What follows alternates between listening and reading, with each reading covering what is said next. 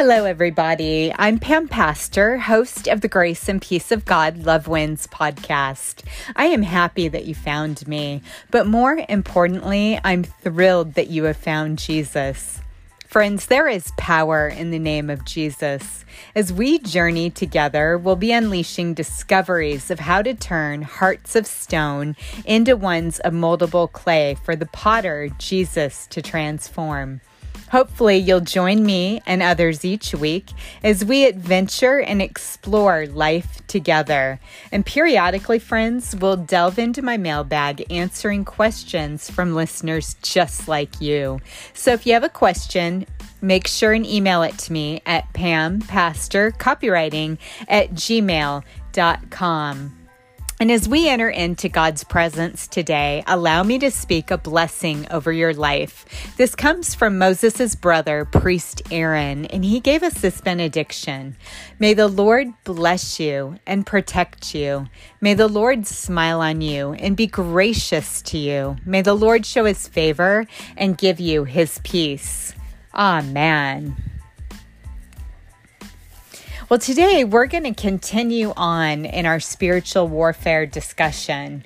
And the mission or goal of the Grace and Peace of God Love Wins podcast is to educate with the truth of Jesus using God's word. So today is no different. Our current pulse has to be monitored for what we can believe in our world. And yesterday we looked at being in the world but not of it. We learned that as believers, we are all a part of God's Christian army. And God has a very real enemy, Satan, which this makes him an enemy for us as well.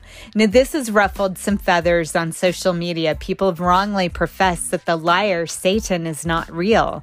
Friends, don't be fooled. This is precisely what he wants you to think take a look with me at what the biblical evidence tells us in Second Corinthians chapter 4 verse 4 Satan, the God, small g, of this evil world has blinded the minds of those who don't believe, so they're unable to see the glorious light of the good news that is shining upon them meaning they can't see the gospel. They don't under the, understand the message we preach about the glory of Christ, who is the exact likeness of God.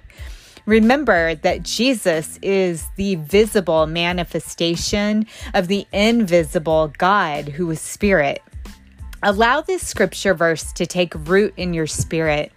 This is telling us that the good news or the gospel is revealed to everyone except to those who refuse to believe.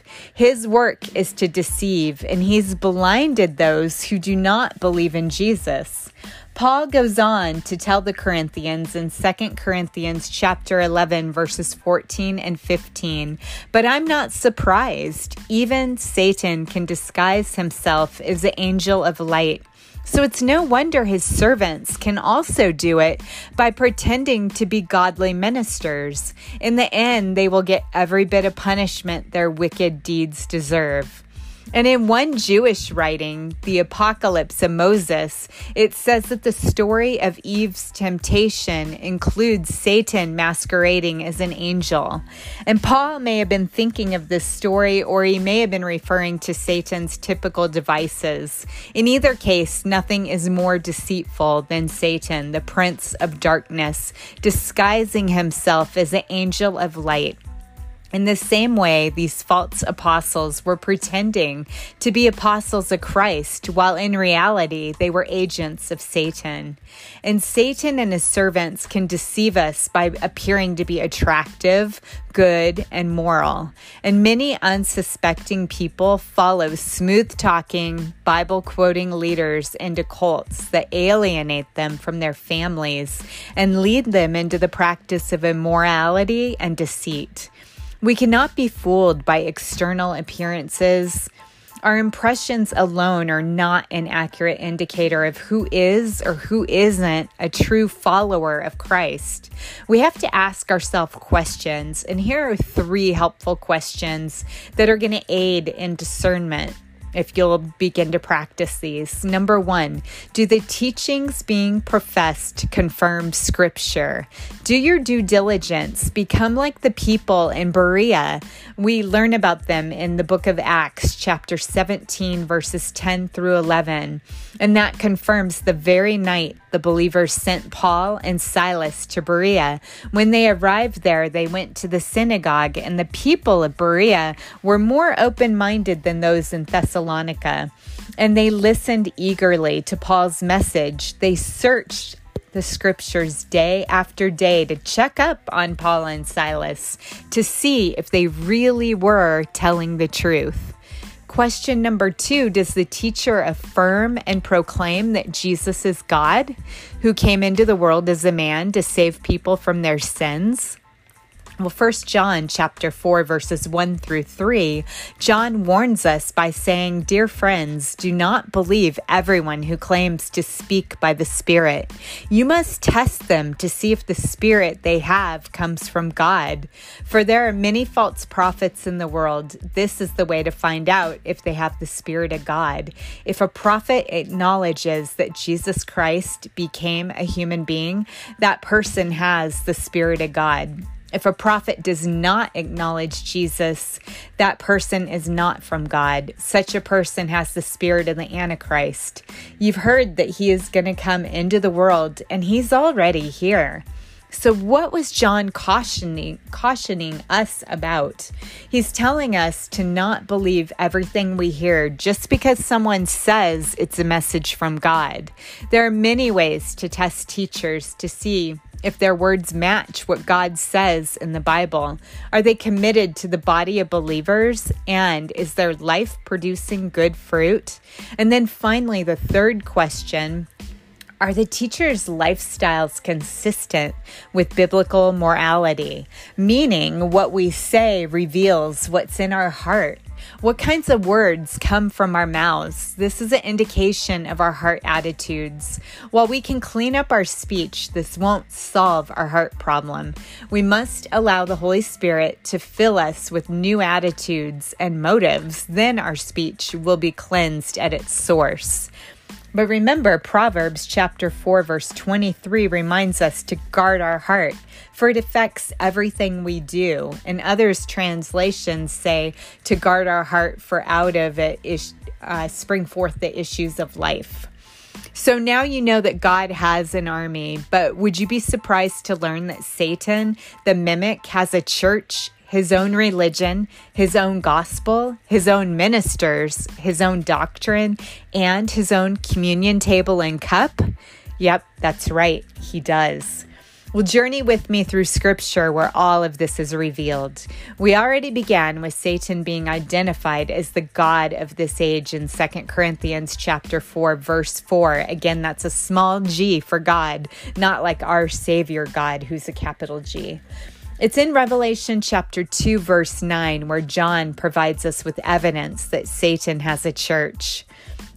John's quoting Jesus, who writes to the church of Smyrna, saying, I know your suffering and your poverty, but you are rich. I know the slander of those opposing you. They say they are Jews, but they really aren't, because theirs is a synagogue of Satan. And the synagogue of Satan means the Jews were serving Satan's purposes, not God's, when they gathered there to worship. Again, that's Revelation chapter 2, verse 9. Additionally, John quotes Jesus again with what he said to the angel of the church of Philadelphia. First, he shows his authority by stating in Revelation chapter 3, verse 7 this is the message from the one who is holy and true. He's the one who has the key of David. He opens doors and no one can shut them, he shuts doors and no one can open them.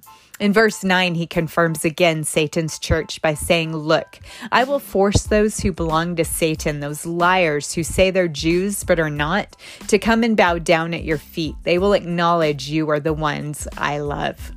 And what about Satan's counterfeit gospel?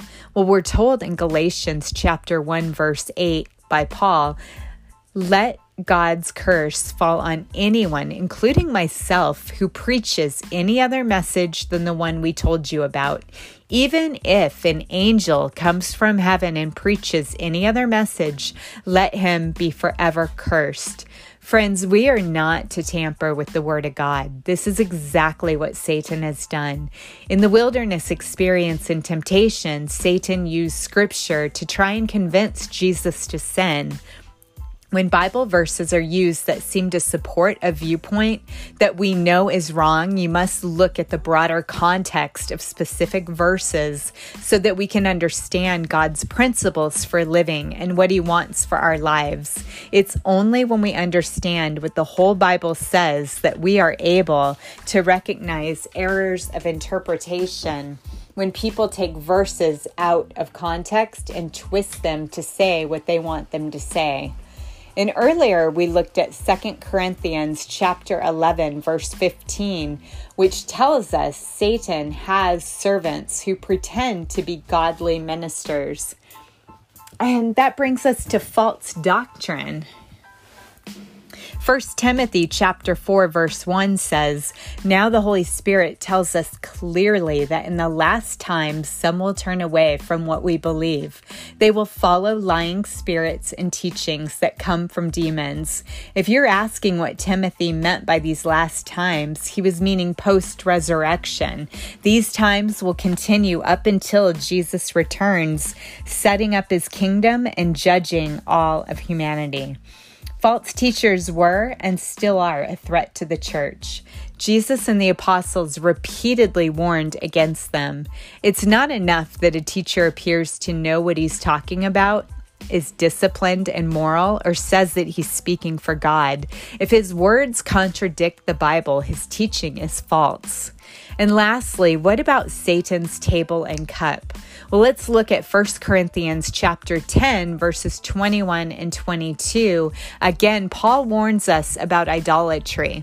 First, his argument for Christ says in verses 16 through 18, when we bless the cup at the Lord's table, aren't we sharing in the benefits of the body of Christ? And when we break the loaf of bread, aren't we sharing in the benefits of the body of Christ? And we all eat from one loaf showing that we are one body. And think about the nation of Israel. All who eat the sacrifices are united by that act. But then we get to verses 21 and 22, and it says, You cannot drink from the cup of the Lord and from the cup of demons too. You cannot eat at the Lord's table and at the table of demons too. The idea of unity and fellowship with God through eating a sacrifice was strong in Judaism and Christianity, as well as in paganism.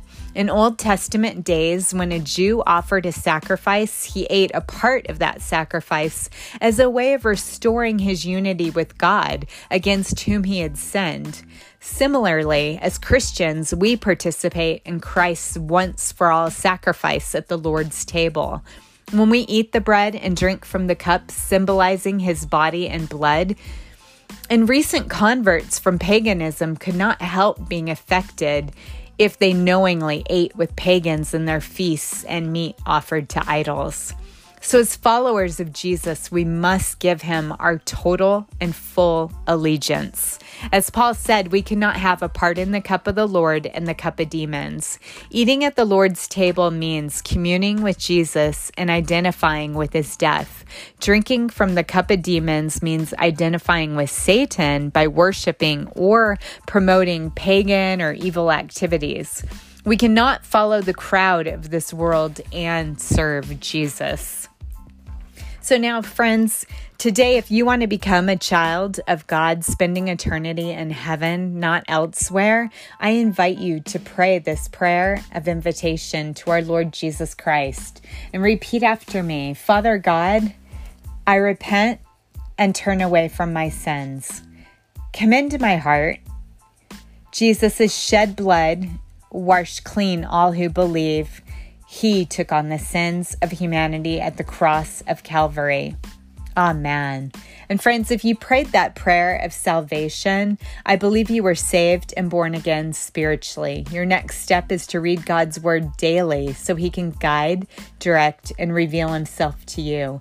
And consider growing in a good Bible based church, surrounding yourself with other believers. And now let me be the first person to congratulate you on making the most important decision of your lifetime. Congratulations and God bless you. And until next time, remember you've been marked and sealed with the cross of Jesus forever. The grace of the Lord Jesus be with you all. Until next time, friends, God bless you.